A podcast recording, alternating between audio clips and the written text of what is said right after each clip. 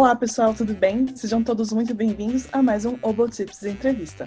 Se você ainda não é inscrito, se inscreve no nosso canal, curta e compartilhe com seus amigos. Meu nome é Andréa Silvério e para me ajudar nessa empreitada eu conto com a ajuda do meu amigo Marcos Vicentinho. Olá pessoal, meu nome é Marcos Vicensuto e hoje a gente tem o grande prazer de conversar com Ruben Schwenk.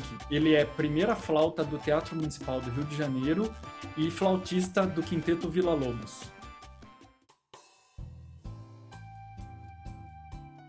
Olá, Ruben, muito obrigado por ter aceitado o nosso convite de participar da entrevista para o nosso canal, desse nosso bate-papo. É um prazer poder falar com você, é, te ver novamente. Faz um tempão que a gente não se vê. É um prazer imenso para a gente receber você aqui. Muito obrigado. Pô, eu que agradeço a oportunidade de estar aqui falando com vocês, dois grandes músicos que eu, que eu gosto muito pessoalmente e profissionalmente. E para mim é uma honra estar aqui participando desse. Eu dei uma olhada lá no, no canal, os, os, os profissionais, né, os músicos que já foram, os músicos que já foram entrevistados e poxa, não sei nem o que eu tô fazendo aqui. Ô, louco, cara. Bom, Ruben, pra gente começar, é, conta um pouquinho como que foi a sua iniciação na música, como que a música entrou na sua vida e já foi direto com a flauta, como que foi o processo até você começar a tocar flauta? Bem, é, muitas coisas na minha vida foram acontecendo assim sem muito planejamento, né? É, a flauta foi uma delas, né? E várias outras coisas dentro do meio musical. É, é, eu tinha um tio, irmão da minha mãe, que infelizmente já faleceu, e ele era um músico amador, tinha outra profissão, trabalhava com outra coisa, e ele acho que ele tocava sax, assim, por hobby, na cidade lá no interior de Minas, que é a cidade da minha mãe. E aí, certa vez, ele assim, resolveu comprar uma flauta para tocar em casa, por pura diversão.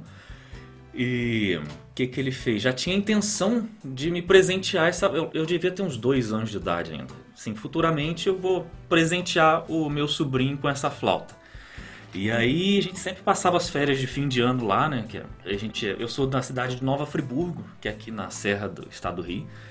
É, e a gente passava as férias lá, então a gente tinha pouco contato, assim, era só nesse esse mês de férias escolar. Então, a última vez que estivemos com ele, ele deixou a flauta com a minha mãe, eu era bem novo ainda, deixou a flauta, um método Celso Wurzenlogel, deu, já deu tudo junto assim. Aí voltamos para Friburgo, nisso ele faleceu. E aí, quando eu saí de uma escola que eu fazia de alfabetização a quarta, fui para outra escola, de quinta a oitava, um colégio municipal lá em Friburgo, lá tinha aula de música de graça para todo mundo, tinha aquele professorzão de, de música que dá aula de trompete, trombone, flauta, é, tudo, sax. Só não tinha oboé, esses instrumentos mais mais, mais nobres. Nunca né? tem, nunca tem. A gente sempre Nunca tem, né? Você fica de fora, a gente sempre fica de fora. Não, e as bandas, olha, igual essa banda que eu toquei, igual essa banda que eu participei, tinham outras em Friburgo, né? Tinham várias. Então acabou que saíram muitos músicos de Friburgo por causa disso. E as bandas tinham os instrumentos. Podiam ser ruins, podiam não estar tá muito bem, mas as bandas tinham os instrumentos, então era uma possibilidade de muita gente ter contato com a música, mesmo sem condição de, de comprar um instrumento ou sei lá, ganhar um instrumento. Eu, por acaso, quando eu fui, aí minha mãe já tinha esse interesse e. Não, vai fazer música. Ainda mais que já era no próprio colégio. E, enfim, eu já fui pra, pra aula de música com a flauta debaixo do braço e o método, né? Então, tipo, eu, eu não escolhi a flauta, nem, acho que nem ela me escolheu, né? A gente se encontrou. a gente se encontrou, então vamos lá, vamos ver o que que dá.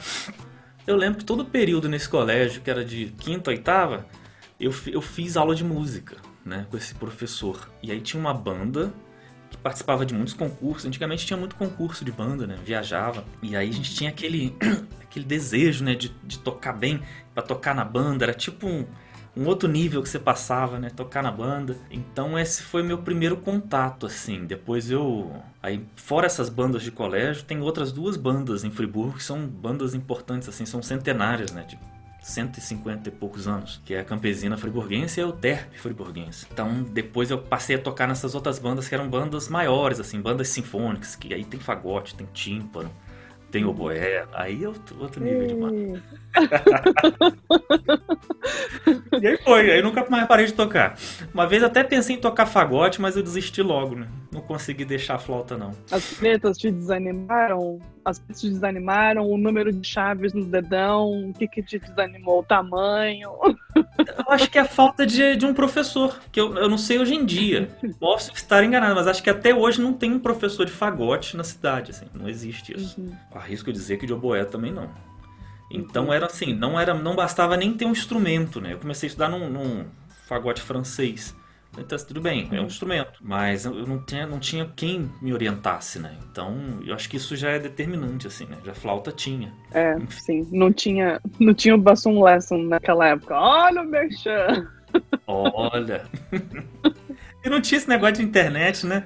Não ah, tinha nada disso. E... Então, não tinha curso de fagote online, não tinha como aprender palheta online. Mas aí você e a flauta se encontraram, ué. Tudo bem, foi legal. É, foi, foi bom.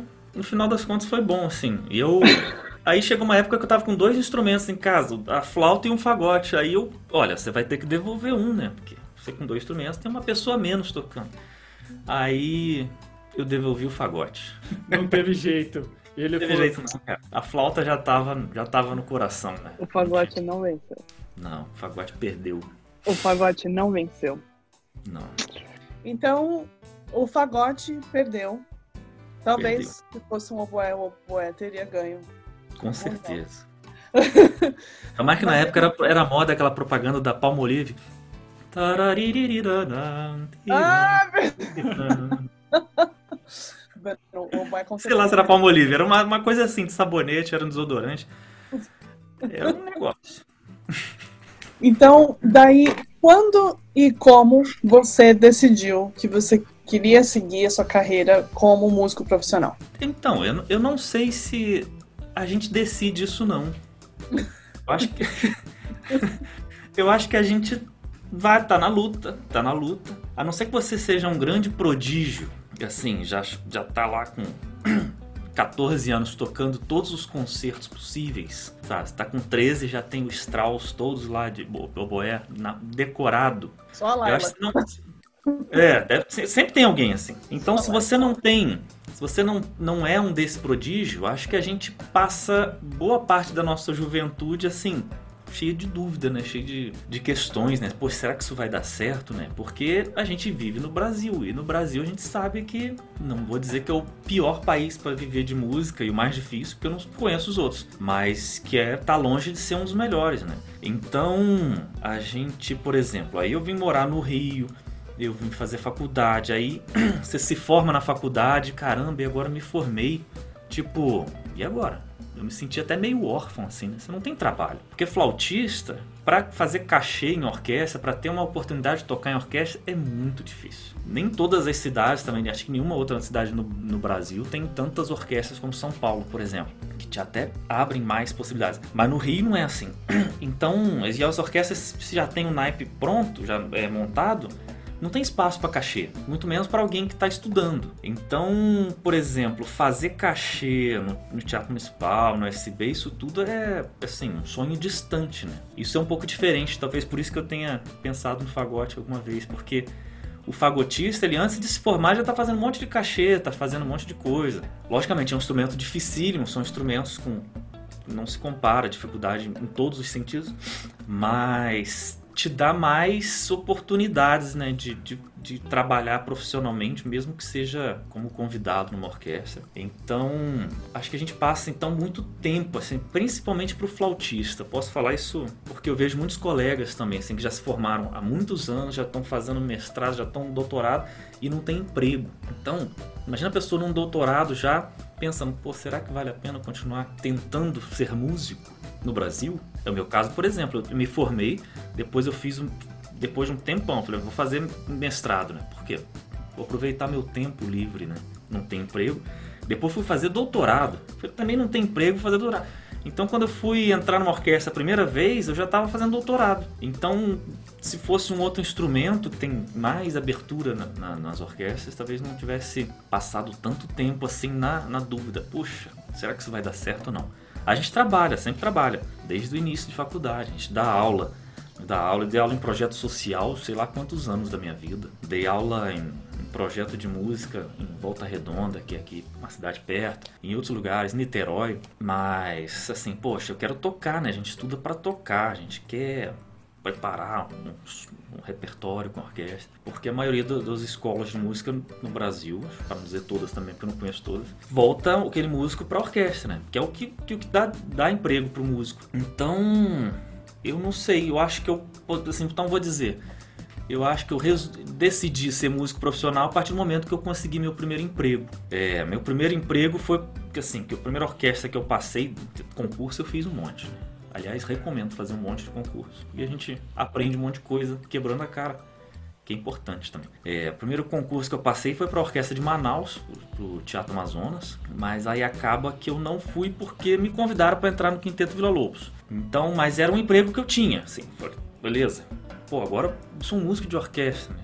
Mas aí entrando no quinteto, eu falei, pô, agora sou um músico profissional. Agora não mudo mais de, de profissão não posso, não, não tem mais como voltar atrás. Logo depois, logo depois não, uns dois ou três anos depois eu passei pro Teatro Municipal do Rio e aí, poxa, agora tem porque no quinteto, eu posso falar isso mais detalhado depois, a gente não tem patrocínio, assim, a gente não tem salário, né? Então, tocou um monte, vai ganhar. Se não tocou nada, esse mês não, não ganha nada. É simples, é, eu não tem vínculo né, com nenhuma instituição. Já aí, entrando no Teatro Municipal, já me deu um, uma tranquilidade maior, assim, ah, agora, agora eu tenho uma orquestra, eu tenho um emprego fixo, eu tenho um, um trabalho fixo que me dá uma certa estabilidade. E aí isso te dá mais possibilidade para estudar mais e focar em coisas mais a longo prazo, né? Tipo projetos mais, mais complexos, mais longos que demandam mais mais orquestração, né? Mais plano. Ah, muito bom, muito bom. Já que você falou do quinteto, vamos pegar esse gancho. Como que foi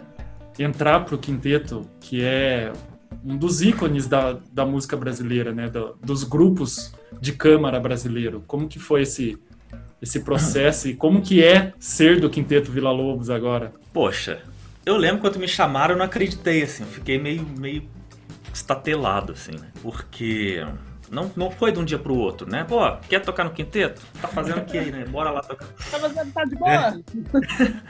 tá aí? Chega aí no quinteto. As coisas não são assim. É... Enfim, eu falo do quinteto por, com, com dois, dois viés. Eu falo assim de duas, duas perspectivas. Eu falo como músico integrante do grupo já há oito anos quase. E também como fã do grupo, né? Porque antes de eu tocar no grupo eu era fã. E eu admirava aqueles músicos e eu escutava aqueles músicos, eram os meus heróis, né? E professores também. O Aloysio do Fagote foi, foi meu professor de prática de quinteto de sopros na, na UFRJ. Então tinha até a matéria Quinteto de Sopros, em qual ele era professor. Eu tive a oportunidade de fazer essa matéria. Então eram pessoas assim, pô, meu professor, né? Meu professor. Todos eles são professores, né? Da Unirio, da FRJ. Isso eu, eu falo dessa, com essas dois dois olhares, né? De, de admirador e de, de músico. Enfim, como foi para entrar? Eu já vinha fazendo algumas participações no quinteto como músico convidado. Vocês sabem que o flautista de mim, Toninho Carrasqueira, que ficou bastante tempo no quinteto, acho que uns 18 anos, se não me engano, e gravou muita coisa, faz faz parte de uma, da, de uma boa fatia de tempo assim no quinteto, uma fase muito importante que foi muita gravação, muito giro internacional e acho que sei lá quantos discos foram gravados nesse tempo. Então, um cara de uma, uma importância absurda assim pro quinteto. Então ele é de São Paulo e aí sempre teve aquela aquela dificuldade de ensaiar, né? Fazer coisa nova, repertório novo. E aí o que, que acontece? Eu fui convidado algumas vezes para fazer alguns concertos didáticos, que eram muitos, assim, às vezes tinham dois por dia, é, às vezes tinha uma série de, por exemplo, 20 concertos didáticos em escolas. E aí nem todos o, o Toninho podia fazer. Então é, eu fui convidado para participar de alguns, assim de alguns que, que, o Toninho não podia. Eu lembro que eu fiquei feliz pra caramba, tirei até foto, tinha um banner assim, né, do, do, do nome do, dos músicos do quinteto, aí tinha assim, participação Ruben Schwenk. Eu falei, caramba, eu apareci no mesmo banner do, da galera. Tava lá com músico convidado, músico convidado. E aí, pô, achei até muito respeitoso, né? Poxa, legal, né? Botaram até meu nome como músico convidado.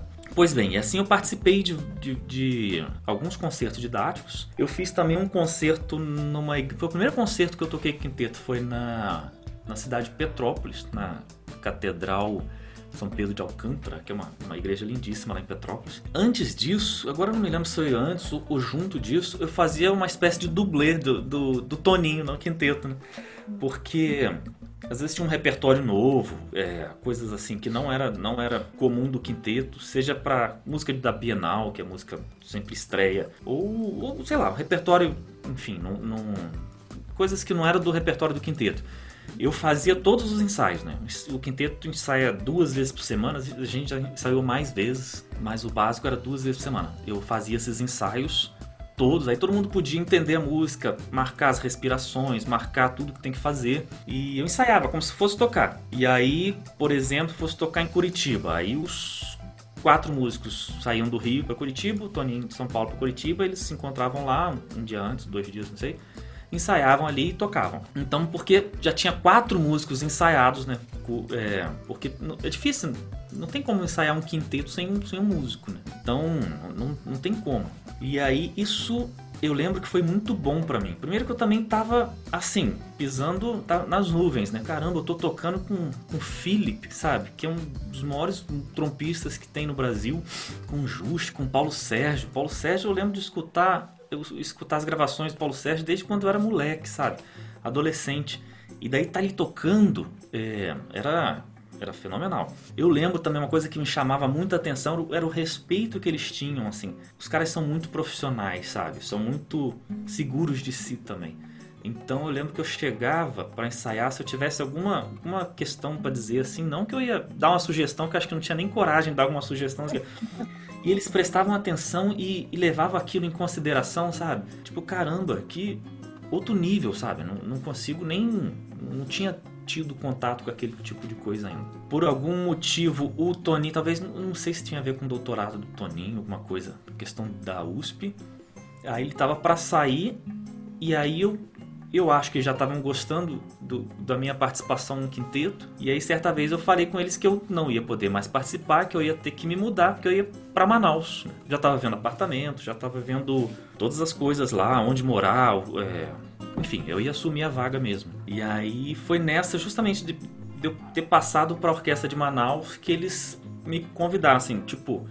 Eu lembro que foi até um ensaio na casa do Just, ele perguntou se. Ele ou o Luiz perguntaram se eu, se eu fosse convidado para assumir efetivamente o quinteto, se eu abriria a mão da orquestra, da vaga na orquestra de Manaus. Aí eu falei, opa, claro, sem dúvida, né? Adoraria ter tocado lá, que eu sei que é uma grande orquestra, faz um trabalho maravilhoso de, de ópera, que ninguém faz aquilo no Brasil. É, mas, para mim, ainda mais naquele momento, ficar no quinteto era, era tudo que eu queria e não tinha nem sonhado, né? Então, além de eu ter ficado no Rio de Janeiro, era um grupo que eu adorava e eu tava aprendendo muito com eles, assim, e poxa, não tem, não tem que dizer sobre isso. E foi assim, eu fui convidado meio que, resumindo muito, eu estava no lugar certo na hora certa. Eles testaram outros flautistas, eu não sei quantos, nem quem, é, antes, antes de me convidar para fazer essas participações, convidaram outros flautistas também, né? Foram, foram testando. E aí eu acabei ficando, né? Fui uma opção para eles. Uma coisa que eu sempre falo para os alunos, inclusive é, em qualquer, sim, acho que vale para qualquer qualquer área, né? Não só para música. É assim, faça bem feito o que você tem que fazer, seja onde for, seja de que de maneira for. Né? Eu falo assim, se eu for tocar num casamento, tocar Jesus Alegria dos Homens num casamento, eu vou tocar com um som bonito, uma afinação bonita. Vou tocar como se eu estivesse solando uma música na sala da Filarmônica de Berlim. Porque não é porque ah, pode ter alguém ouvindo, alguém. Não, não importa. Eu preciso tocar sim por mim. E, e os outros se reconhecerem e apreciarem, maravilha. Faça sempre muito bem feito. Então eu fazia muitas participações, esses ensaios que eu fazia, eu não, eu não tinha, eu não tinha, eu não ganhava para isso. Eu fazia um ensaio, né? Tipo, eu tava ganhando porque eu tava aprendendo. tava fazendo música de câmara com um monte de gente que fazia há 40 anos isso no quinteto. Paulo Sérgio tem 40, sei lá, 45 anos de quinteto. O Justo e o Felipe tem 30 e tantos. O Luiz mais que 20. Então, caramba, que escola, né? Então eu fazia muito bem feito, eu estudava muito, eu me preparava, chegava no ensaio com tudo pronto, tudo certo, assim, tudo debaixo do dedo, tudo estudado, escutava as gravações, sabia tudo, tudo que eu tinha que fazer. E despretensioso, porque eu não imaginava que eles iam me chamar algum dia, porque vão chamar alguém que um professor universitário, alguém, alguém de, de renome, né? Alguém, alguém até de repente que tá fora, que queira voltar pro Brasil, né? E não eu, eu tava ali, mas talvez eu, eu atribua isso, a fazer as coisas mesmo sem pretensão fazer bem feito, fazer direito vale para qualquer coisa na vida e qualquer área. É, verdade, com certeza, porque com certeza os outros membros do quinteto, eles viram que você estava pronto, né, pro ensaio. Quando a gente fala de ensaio, é isso, é você chegar sabendo a parte, ter escutado a gravação, não é a hora do ensaio para aprender as notas, é too late, é, é tarde demais. Obviamente que você não ia chegar no ensaio lendo as partituras, né? Óbvio. Mas isso geralmente te coloca na frente de, de muitas outras pessoas, né? E a música, ela vem depois disso, né? Você. Todo mundo chega com a parte pronta. Estudado, pode ter escutado gravação também ou não. Tem coisa que a gente toca que nem tem gravação. Mas tá, você tá por dentro da sua parte. Todo mundo tá ali, os cinco. Aí ensaiou, viu como é que é, acertou o ritmo. Ah, vamos respirar, não sei o que. Aí depois disso é que vem a música, né? Porque até então são cinco pessoas tocando juntos. É, cinco pessoas tocando juntos. Então a música vem depois. O que, que a gente pode fazer, né? E a gente anota tudo. Assim, nota, anota todas as coisas. Respiração, tá tudo marcado. Cada um sabe onde vai respirar, quem que dá entrada, quem que corta. Isso é tudo muito organizado, assim. É, gente, os ensaios. E se for uma música assim bem complexa e a gente gastar um ensaio inteiro só decidindo onde respirar, onde entrar, quem vai cortar, já está ótimo o ensaio, porque isso tem que estar tá perfeito. Então, foi uma das coisas que eu aprendi e me encaixei rápido com o quinteto. Porque aí que aparece a música, aí que, aí que, vem, aí que vem a ideia de um conjunto e não cinco pessoas só, né, tocando.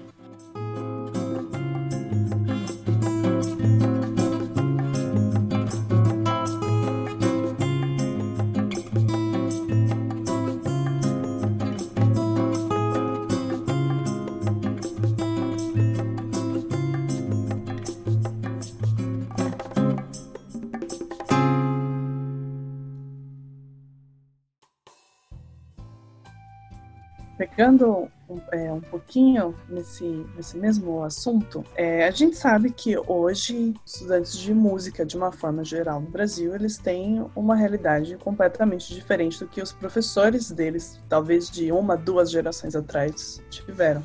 Os desafios são outros. Quais os conselhos você poderia dar para estudantes de música atualmente? A palavra principal, se fosse resumir numa palavra só, né? Perseverança. Tem muitas dificuldades. Você falou tudo aí, né? Eu, por exemplo, não tive as dificuldades que eu vejo alunos meus tendo, né? Seja de que natureza for. É, eu comecei, por exemplo, num colégio que era público, mas era um colégio da década de 90 no interior do estado. É diferente de um colégio público hoje em dia no Rio de Janeiro. Não dá para você querer que o aluno tenha um instrumento legal, funcionando bem, assim, um instrumentão. Não dá para você querer que o aluno compre uma partitura tal, um método tal. Então esse tipo de coisa assim já, já sabe que não dá para não dá para exigir. Isso acho que talvez seja uma das dificuldades. Hoje em dia nem tanto, mas eu sei que antigamente os, os professores que vinham de fora não entendiam isso no Brasil, né? O cara tocando com esse instrumento, pô, um instrumento sabe, intermediário, desculpa, aqui é tudo 5, 6 vezes mais caro, fora o imposto. É, então, perseverança. Agora, assim, de questão técnica, por exemplo, fazer, por exemplo, grupo de câmara. Música de câmara, eu não sei, tem muita gente ainda não não não entende a importância disso. Todo mundo sabe a dificuldade que é manter um grupo de câmara, né? botar cinco pessoas, por exemplo, reunidas com dia e horário para isso talvez seja a coisa mais difícil, né? Juntar um dia e uma hora que todos os cinco possam. Por exemplo, não tem como um, violi, um violinista, um violista, um cellista que não, não tenha feito muito quarteto de cordas. Todos eles, de todos os compositores de todas as épocas. Então, não adianta, eu acho que, não sei, valia um estudo nisso aí, por exemplo, se um flautista, o que, que ele ganha tocando na orquestra sendo um músico que faz música de câmara, seja quinteto de sopros, flauta e piano, é trio, seja o que for. Porque eu sei que eu uso, eu posso falar por mim que eu sei que eu uso muito do que eu pratico no grupo, no quinteto, eu uso na orquestra. Então eu creio que eu tenha que eu tenha algumas vantagens assim para fazer assim algumas facilidades por exemplo, já estou acostumado a colar afinação com os outros, timbre com os outros. É uma coisa que você vai naturalmente, assim, você, né, é uma facilidade porque você já está habituado a ter aquele tipo de trabalho. É uma prática mais, vamos dizer assim. Eu já estou acostumado com uma prática. E aí, muita gente faz quarteto de cordas, a pessoa já está acostumada a timbrar, porque em orquestra, principalmente num grupo de câmara, e isso vai para orquestra também, é importante, assim, mais que afinar, é você timbrar. E mais que timbrar, você perceber o timbre do outro, perceber o vibrato do outro. E aí sim, você ter habilidade de imitar aquilo e colar no outro. Daí para afinar, então, é muito mais fácil. Então, se você já tem essa prática, é, você já tem meio caminho andado para tocar numa orquestra. Então, sem falar no que a gente aprende de música de forma geral. Acho que música de câmara deveria ser assim. Deveria ter uma graduação em música de câmara. Não sei, acho que tem em outros países, né? Não sei. Mas podia ter um bacharelado em música de câmara. Flauta, música de câmara. Imagina. Beleza. É, oboé, música de câmara. E eu acho que daria um, super curso disso, sabe? Porque tem muita coisa para ser aprendida, né? A gente vê muita gente assim tocando todos os concertos de... Poxa, eu vejo aluno de flauta, né? Os colegas mais jovens tocando todos os concertos que se imagina de flauta, que eu tem concerto que nem, nem conheço. Aí, tipo, tudo bem, é legal, aprende-se muito tocando os concertos. Principalmente os concertos que a gente vai acabar tocando um dia, né? Os top, né? Tipo, concerto de Mozart, vocês têm Mozart, tem Strauss, tem sei lá o que. E isso tem que ser tocado, não tem discussão. Até porque você vai fazer uma prova, tem que tocar isso. Você quer fazer prova, quer ser músico, vai ter que fazer prova. Vai ter que fazer prova, tem que ter que tocar isso. Agora, sabe, mais do que tocar esse monte de concerto cabuloso e não sei o que, faz música de câmara. Pega uma música aí, sabe, um repertório standard de, de câmara, começa. Depois vai buscando coisas, vai buscando coisas. E isso vai enriquecer muito mais como músico do que qualquer outra coisa. E principalmente, olhem para a música brasileira. A música brasileira é uma das músicas mais ricas do mundo. Assim. É, a gente tem os grandes compositores, a grande música, né? Os alemães, né? Indiscutível o valor dos alemães. Beethoven, Bach, e nem se fala né? Os franceses, nossa, os, os italianos também. Tá, mas e a nossa música brasileira? Tem muito país grande aí que não tem a música que tem no Brasil. Estados Unidos, que Estados Unidos hum, é até covardia comparar. E é um grande país. Copland, fica bem. É, é, Barber. Tem o adágio do Barber, legal. Preciso nem gastar o meu Vila Lobos para disputar com a música mesmo. então, sabe, tem muita coisa para ser tocada, tem muita coisa que nem foi gravada, nem, nem é, quase não é tocada. Valorizem a música brasileira, valorizem o, o que é nosso, né? Porque se a gente não fizer, se eu não tocar a música do, sabe, tem, tem tudo bem, tem os compositores já tem, tem fama internacional, os brasileiros, que a gente tem que tocar também. Mas tem muita gente aí também que não, não, não tem ainda essa projeção. E nós somos responsáveis por isso sei lá, a gente tem, a gente tem que tomar essa responsabilidade pra gente. Nós somos brasileiros, temos. Se os suíços tivessem metade da música que a gente toca, né? Se o, se o Vila Lobos fosse suíço, seria o, o compositor mais tocado do mundo, né? Porque eles iam valorizar. Então a gente tem que fazer isso. É, é nossa responsabilidade. Isso é importante para os estudantes, né? Para, gera, para as gerações que vêm. Outra coisa é não focar só na, na música, né? Você tem que estudar um instrumento. Lógico, é difícil falar isso para quem está fazendo faculdade agora, tem que preparar um monte de coisa, prova disso, prova daquilo, percepção, harmonia, não sei o que, história da música, não sei o que, prática de orquestra, instrumento, que, é, é, muita coisa sempre para estudar. Mas tá, mas existem outras artes. Tem a escultura, a pintura. E como isso, uma coisa tá ligada à outra. A gente não pode estar tá só focado, porque, por exemplo, eu conheço muita gente que é flautista, toca um absurdo, oboísta que toca tudo, até debaixo d'água, mas se tirar o oboé da mão dessa pessoa, tirar a flauta, não sobra nada. É uma porta, mas toca muito. Quem me dera tocar tanto, mas é uma besta. Então, a gente não pode ser besta. O músico tem que, tem que ser completo, a gente tem que conectar as coisas. Hoje, por exemplo, hoje eu precisei sair de casa, eu fui fazer um, um exame de sangue para ver o negócio de Covid. Aí eu passei em frente a uma igreja, como é que as coisas estão ligadas? Eu passei em frente à igreja que eu sempre passo ali e lembro. Aqui morreu o Pixinguinha. o Pixinguinha morreu aqui. Aí você começa a ligar, poxa, o... era carnaval. Eu sei porque foi 10 anos antes de eu nascer, né?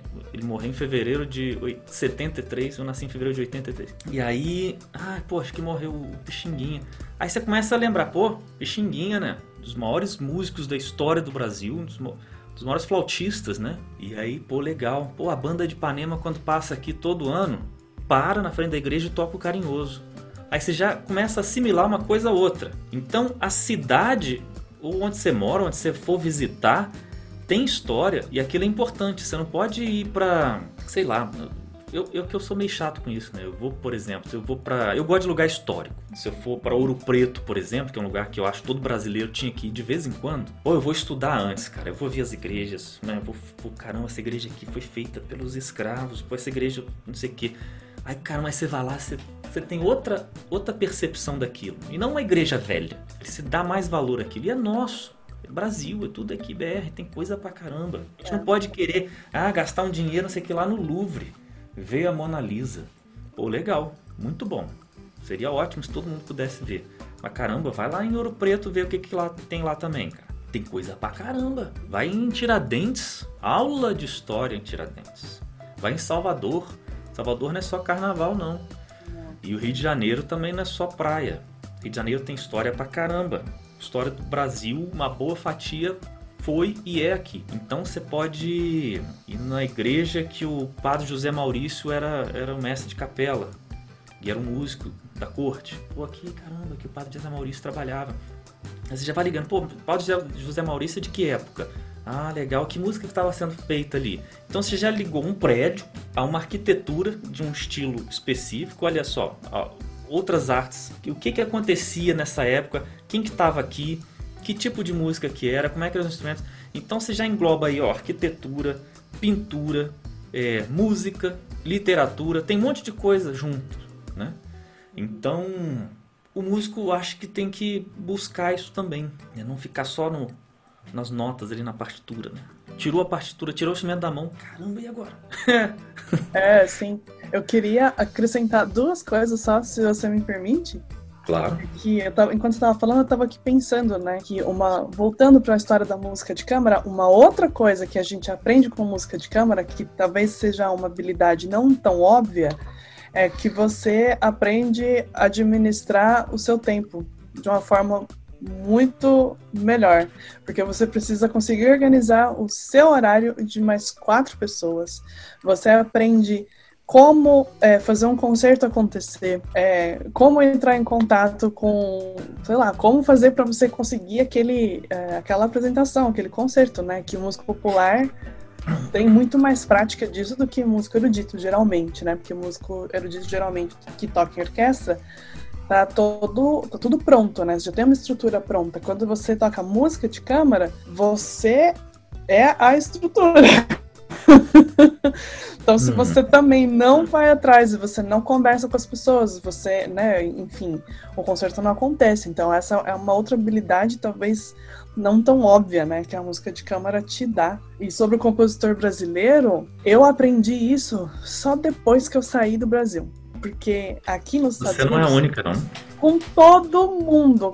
Olha, qualquer nacionalidade que você fala que você é brasileiro, as pessoas falam. Ah, Ai, eu amo a música brasileira. Amo a música brasileira. Ai, eu, eu amo esse grupo, esse grupo, esse grupo, esse músico, esse compositor. E assim, para mim foi muito chocante assim que as primeiras conversas as pessoas falavam de artistas que eu não sabia quem eram. Simplesmente não sabia quem era. E a pessoa falava, nossa, não acredito que você não conhece. Eu morrendo de vergonha, assim, falava, é, não, não conheço. e é incrível, assim, porque todas as pessoas falam, nossa, eu amo a música do seu país amo. A música do seu país é tão rica, é tão especial, é tão bonita, né? Assim, recentemente eu soube que na Venezuela, eu amo a música venezuelana, que na Venezuela eles ficavam os anos, acho que 80, 90 que, que eles me contaram, eles ficavam assim atentos ao que, que o Brasil ia lançar, tipo, qual será o próximo lançamento do Brasil. E eles ficavam atentos, assim, e daí quando lançavam alguma coisa nova, sei lá, Milton, Chico Buarque, eles corriam, compravam os discos todos, Hermeto Pascoal, enfim. Assim, é surreal, porque a gente tem essa coisa do, do vira-lata e a gente só valoriza o outro país. Quer ver uma coisa que eu vejo muito? As pessoas, não só isso aí que você falou da música brasileira, música de concerto, como a música popular. A pessoa nunca foi numa roda de choro, numa roda de samba, vai para fora, vai para França, para Suíça, para Inglaterra e de repente quer tocar choro, quer tocar porque viu que isso é, é, é o que eles vão valorizar lá. Então, tipo, tá, tudo bem, nunca é tarde. Mas caramba, tem isso aqui de graça, cara. Tem de graça, cara. Tem transbordando. E é rico pra caramba, é maravilhoso. É só, só pegar. O... Isso acontece com todo mundo, né? Vamos dar um desconto. Vila Lobos, com ele aconteceu isso, né? Ele foi pra ele foi para França levar a música dele da época, né? Que era música voltada para França, mas o pessoal não queria saber daquilo. Queriam saber da, da, da música brasileira, um cara de Brasil. Ele, opa, é aí que eu vou. E aí foi, e aí deu certo. Então, ele, poxa, sei lá que ano que Vila Lobos foi para França. Primeira vez, não, não, não lembro mais. Tem, tem muito tempo. Tem muito tempo, né? Mas é um cara que, apesar de ter essa formação erudita né, do cello, ele buscou a música popular. Né? Vila Lobos, ele, ele, o pai não gostava, né? Porque música popular até hoje é desvalorizada. Imagina há 100 anos atrás. Então ele era choro, então era coisa de vagabundo e violão, então instrumentos populares, né? Então ele ia escondido do pai dele. E aí ele, ele, ele conviveu com os chorões, né? Ele lidou com essas pessoas. Então ele tinha bagagem, tinha coisa para colocar na música dele. E é isso que, que fez toda a diferença, né? Então você vê, um cara que se tornou um dos maiores compositores das Américas, né? Buscou onde? Na roda de choro na rua. Então vamos aproveitar o que a gente tem aqui. É só descer, chegou ali na rua, tem. Vamos valorizar, né? Valorizar o músico popular, valorizar a galera que está fazendo essa música que é a nossa identidade. Eu adoro a música francesa, a música alemã, eu valorizo também tudo, mas tem muita gente para fazer isso também, sabe? E eles sabem valorizar, eles sabem proteger isso. é ótimo. Então fico até mais tranquilo. Agora, se a gente não fizer aqui o nosso dever de casa, não sei não. É... Mas tem, tem uns estudos sociais que falam, né? Um jeito de você apagar uma, uma, uma população, um povo, é você acabar com a língua e com a cultura, né? Sim. Então. É, o Brasil, ele sempre foi muito difícil, né, para valorizar a cultura, sempre foi muito. Nunca foi cultural nosso valorizar a cultura. Então, assim, nunca teve muito investimento, nunca teve muito é, incentivo. Só que de um tempo para cá parece que não só não existe o incentivo, como existe uma ordem de vamos acabar com isso. Tipo assim, a gente estava apanhando há décadas e há séculos apanhando, apanhando só que agora vem alguém com, com machado para cortar logo a cabeça. É momento da gente unir e, sei lá, não sei qual é a saída, mas a gente tem que dar um jeito. Principalmente resistir e fazer além. É, enfim, tempos melhores virão, espero. Com certeza, tomara. Agora vamos indo para o nosso finalzinho. É, eu queria te perguntar. Calma, calma. É, é, é só. Calma. É, eu queria te perguntar, para te pedir, na, na verdade, para você falar de um concerto que te marcou por algum motivo especial, alguma coisa, e um, um concerto que teve, teve algum acontecimento engraçado, divertido, sei lá, o maestro caiu do palco. Caramba, caiu do palco. Eu lembro do Kurt Mazur caindo. Não foi esse, esse festival que a gente tava, não, André? Não. Uh -uh. Ah, foi um ano antes. Ele caiu do pódio. O pessoal segurou ele. Nossa, mas não eu, foi, mas, eu joguei um não, não foi engraçado. Não, não um foi engraçado porque todo mundo, meu Deus do céu, porque ele já tava muito idoso, né? Mas ele caiu. Eu não lembro, eu lembro de um músico de uma banda que eu tocava, sei lá, lá na década de 90, cair do palco também com a clarneta assim pra cima, né? O músico jamais deixa o instrumento cair. Mas, tipo, concerto assim marcante tem, tem muitos, porque tem muito. tem muita. Enfim, concerto pode ter várias características diferentes, né? Na, na, orquestra, por exemplo, é, é, maravilhoso você tocar uma ópera, um, um, concerto e o público, tipo, ovacionar aquilo. Eu falei, caramba, tô fazendo uma coisa importante, tô fazendo uma coisa que as pessoas gostam. Participar de um, de um, de um concerto na, na, orquestra e você vê que o público gostou muito, isso é super gratificante, né? Ópera, balé, concerto, tanto faz. Com quinteto, por exemplo, a gente já fez muitas coisas assim que, tipo, são marcantes porque são muito importantes, né? Concertos, por exemplo, na Sala Cilimerelli, Sala São Paulo, a gente já tocou na Embaixada do Brasil na Eslovênia, por exemplo. É um concerto importante porque tem um, um, um certo. até uma certa formalidade naquilo, né? Você está representando seu país na embaixada do seu país num outro país diferente pra caramba. É, na Alemanha que a gente fez, no México, na Colômbia. A gente já rodou muito, isso tudo é, é muito importante. Né? Eu sei que o Quinteto, por exemplo, já tocou na Rádio France, que foi. Tocou só Vila Lobos, que foi uma coisa super emblemática, né? Onde tocava-se muito Vila Lobos, da época de Vila Lobos na França. Isso é importante, mas é importante também que tem outro viés assim menos menos específico da música, né? Mais do coração que são que também são importantes da mesma forma, só que de, sei lá, por exemplo, a gente toca muito em, em, tudo quanto é lugar, né? O quinteto a gente toca, tá com onde precisa de música, né? Não tem essa coisa de pedestal, de sala de concerto tal. A gente toca onde, onde é necessário. Então a gente toca muito em escola. Então quando você vê a criançada vibrando, parece um, um gol num Fla-Flu no Maracanã. É, aquela...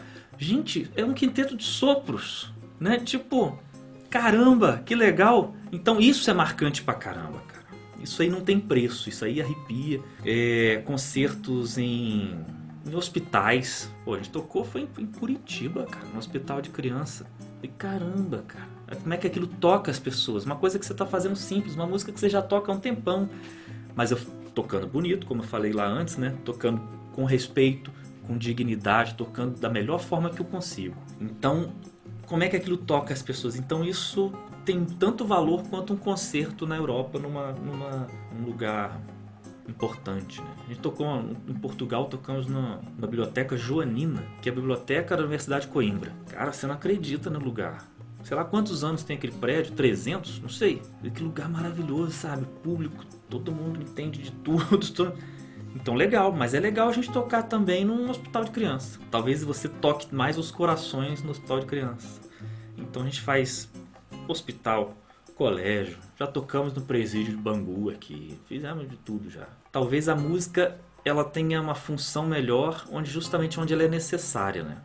É igual a luz, né? A luz ela é mais importante onde ela tá, onde tem mais escuridão, né? Então pode ser uma luzinha pequenininha que ela vai fazer muito mais diferença num lugar mais escuro do que um, um luzão de dia. Então eu acho que o concerto bom é aquele que vai onde, onde precisa, onde tem um coração ali esperando esperando aquela música. E eu acho que isso isso é que é mais memorável possível. É, eu toquei num num centro de para cegos aqui em Curitiba com o nosso quinteto aqui. É, é uma coisa muito louca, é uma sensação muito. Porque eles estão lá para te ouvir e, e toca o coração mesmo. É, é um sentimento sem, sem descrição, assim, cara. É muito louco. É, é isso, isso que a gente tem que fazer mais, sabe? A música tem, tem não é só um, um um meio de cultura, né? É uma coisa que as pessoas consomem, né? A arte. Para quem é legal o cara que entende de ópera chegar lá já sabendo tudo o libreto, conhece todas as versões, as gravações, as montagens e chega lá, vai ver e vai ver o solo do oboísta, o solo do flautista, ver o, o tenor que fez aquela arte. Legal, maneiro. A gente se sente também feliz por isso. Agora, você tocar numa, num instituto de cegos, onde as pessoas de repente ouso dizer que a maioria nunca, nunca foi a um concerto, então isso não, isso não tem preço, cara. Isso é, isso é maravilhoso. E a gente tem que deixar a música mais acessível também, né? Eu costumo dizer que teatro municipal, por exemplo, é, é muito mais barato que cinema. Que ainda existe aquela coisa, não, ir no teatro municipal tem que estar tá de terno, eu tenho que ir com um vestido tipo de madrinha de casamento para ir no teatro municipal. Não, você pode jeito que você está aí agora. Ah lá, né? Quanto custa? É muito caro? Não, é mais barato que o cinema. A maioria das. Ou é de graça, ou é, custa 10 reais, ou 20 reais. É, tem coisa que é cara quando o teatro aluga o espaço para uma outra produtora trazer um artista de fora. Aí uma produtora traz o Yoyomar, ela cobra o preço que ela quiser. E aí também é uma coisa que tem um custo muito alto também. Mas a produção dali, nossa, a maioria é grátis ou ao preço muito, muito baixo. Então, isso tem que ser mais falado, isso tem que ser mais levado para todo mundo, né? Ah, que legal. Eu adorei que você aceitou o nosso convite, que a oh. gente conseguiu conversar, que a gente conseguiu se rever depois de alguns anos. Não vamos falar quantos um anos tem, sei lá. A gente não revelar a idade, mas faz o quê? Faz dois anos no máximo? Imagina. No máximo. No máximo, máximo, máximo. e daí, para terminar as nossas entrevistas, a gente faz um bate-bola. Opa! E a gente. São perguntinhas fáceis, você responde com a primeira coisa que vier na sua cabeça. Mano. Então vamos lá. Lugar preferido? Rio de Janeiro. Ah, yeah, Exato. Não, mas é assim, tipo, o Rio de Janeiro é um lugar que é bom demais para ter os problemas que tem. É, é uma mulher linda com um dente estragado. Não pode. É, é a Gisele Bündchen sem os dentes. Que isso? Como é que você, como é que você se permite a isso? Não pode.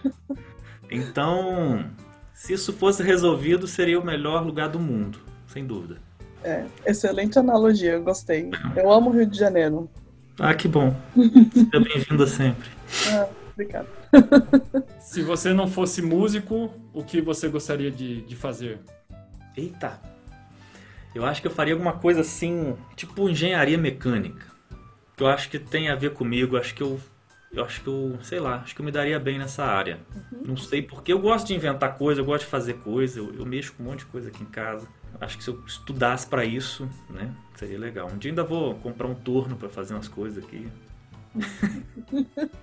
um esporte ou um hobby? O esporte eu não manjo nada, nem de ver. É, hobby, eu coleciono relógio de parede, relógio antigo. Eu tenho relógio de, de, sei lá, de 130 anos. Tem relógio guardado em armário que não tem mais onde pôr, assim. Deve ter uns 30 relógios. E é uma coisa que começou com uma paixão assim de infância, né? Com convívio com o relógio da minha avó, e eu fui pegando gosto. E eu mexo, né? Eu, eu conserto, eu limpo, eu resolvo o problema que tem. Já comprei vários quebrados que eu consertava e botava ele funcionar. É quase um oboísta fazendo palheta. Quase. quase. é louco igual, né? Adoro aquelas máquinas de fazer goivar, de cortar ponta, que não sei o que. Nossa, adoro essas máquinas. Pena que é caro, senão eu comprar uma pra botar aqui de enfeite.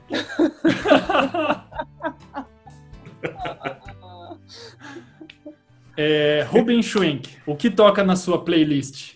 Eita! Eu sou meio de fases, né? Já tem, tem mais de ano agora que eu só escuto samba. Eu não sei sambar, né? Mas eu. Cara, samba, tudo. Cartola, tudo que você imagina samba, samba de verdade, né? Samba, samba, samba. Teve, teve uma época que eu escutava muito Chico Buarque. Tava assim, tinha uma playlist de, sei lá, umas cento e sei lá quantas músicas, assim, desde, desde o início até o último disco aí. Então eu sabia cantar, acho que eu sei ainda cantar não sei quantas músicas. Eu decorava as músicas, decorava a, a ordem das músicas. Então eu escutei Chico Buarque demais já, assim. E eu volto e meio eu volto, né? Aí, sei lá quantos anos, dois anos atrás, me chamaram para gravar uma, uma, uma, faixa no disco dele, no último disco. Imagina a minha, minha alegria, né? Aí tá, tamo gravando lá, não sei o que, não sei o que, acabamos de jogar, ok, obrigado. Aí eu olho lá pra dentro, né, onde fica o operador, aí tava ele lá, né? Caramba, cara, fiquei nervoso, cara. cara Chico, aí tirei foto com ele, mas é isso. Eu, eu escuto muito assim, lógico que a gente escuta música de concerto, né? Mas hoje em dia eu escuto principalmente porque eu preciso tocar que eu vou tocar, né, repertório da orquestra, eu escuto aquilo sei lá quantas vezes, né, e todas as versões que você imagina. É, mas já não tô tão fanático quando é como era antigamente, né, de escutar só isso e viver ouvindo isso. Tipo assim, de concerto que eu ainda escuto muito é música antiga, é música da Renascença. Tipo Jordi Saval, acho que eu, eu acho que eu já ouvi todos os discos dele. Então eu escuto muito isso, sabe? Com tudo que é viola da gamba e, e cravo, essa, essa parte. Cravo é mais, mais recente, mas eu escutava muitas partidas de bar. Mas o samba, já estou há bastante tempo só ouvindo samba. Eu, eu gosto. Até comprei um pandeiro, tô aprendendo a tocar pandeiro. Ah, que legal! ah, que legal. Muito bom, é, cara. Chegamos à pergunta de um milhão de reais. Boa! Valendo! Valendo! Saudade de falar valendo, Marcos, enfim. É, qual a sua música preferida? Eita, Ou uma música que seja muito importante pra você? música importante? Puxa. Ué, minha primeira música que eu toquei na vida foi um Chico Buarque. Uma música chamada Valsinha. Uhum. com letra do Vinícius de Moraes. Então, tipo assim, é uma música que eu, que eu sei tocar de cor. Você fala, toca aí, eu toco. Mas tem muitas outras, né? Tem. Hoje mesmo escutei uma chamada Tristorosa, do Vila Lobos, que é quando ele compunha com o pseudônimo de Epaminondas Vilalba Filho, que é uma canção, né? Uma música popular, uma canção. Recomendo escutar as canções de Vila Lobos. É lindo também, são coisas que, que tocam, né? A gente já sabe, né? Das, das- desde cedo a gente percebe que a música boa não é aquela que tem um monte de nota, um monte de efeito, um monte de coisa, né? Que pode ser. Tanto é por isso que o Carinhoso fez, sei lá, por mais batido que já esteja, já fez 100 anos e continua sendo uma das coisas mais bonitas já escritas, né? Então, Rosa do Cartola, bom, as coisas são simples e incríveis, né? Ah, que ótimo! Ah, queria ficar aqui agora o resto do dia. Mas Pô, também. não dá, né? O pessoal vai cansar de, de olhar pra nossa cara, eu acho. Muitíssimo Uma série. obrigada. Muito, muito, Poxa, muito. eu que agradeço. Fiquei, fiquei muito feliz de terem lembrado, terem me convidado, me senti lisonjeado e honrado. Agradeço e pô, aproveitar para parabenizar vocês que eu achei o trabalho fantástico, né? Que ideia legal, sabe? É isso que eu tô dizendo, a gente tem que fazer mais agora. É o momento da gente não só se reinventar, fala-se muito em se reinventar, né? Tá, mas isso aí, botar, botar a mão na massa e fazer. E quando a gente voltar a tocar, tiver tocando aqui, tocando ali, não sei o que, não sei o que, continuar esse trabalho, porque isso é importante. Isso, às vezes a gente não tem ideia da dimensão e a proporção que isso tem. Eu, eu fiz uma live, me convidaram para fazer uma live, sei uns dois meses atrás ou três. Aí você acha, a pessoa tá ali vendo, não sei o que, de repente. Aí pessoas escreveram depois assim, poxa, obrigado, faz tanto tempo que eu não escutava um negócio, não sei o que. que. Falei, caramba, às vezes você tá falando um negócio que você acha até que, que entra no ouvido e sai no outro. E toca as pessoas, né? E toca as pessoas que se inspiram, tocam os músicos que vêm por aí, que estão estudando agora, deve estar em casa agora estudando para fazer um concurso e tocar com a gente na orquestra qualquer dia. Então, isso é, é inspirador, é tocante e é extremamente necessário. Então, vocês fazem um trabalho extremamente necessário. Eu, como músico, só posso agradecer. A gente que agradece. Nossa, muito obrigado pela, pela parceria, pelo, por ter participado com a gente. Além de prazer, prazer de amigo, prazer de músico, pô, muito bom. Obrigado mesmo. Pô, agradeço demais. Bom demais estar com vocês. Obrigado mesmo. E as pessoas te encontram no Facebook, te encontram no Instagram, se elas quiserem entrar em contato. Eu não, eu não tenho Facebook, eu tenho Instagram, que é Schwenk underline Ruben. A gente vai deixar Ah, na, na descrição do vídeo também, então tranquilo. Ah, maravilha. Maravilha. Pô, é. Agradeço. Tá bom. Aê! Aê! Aê!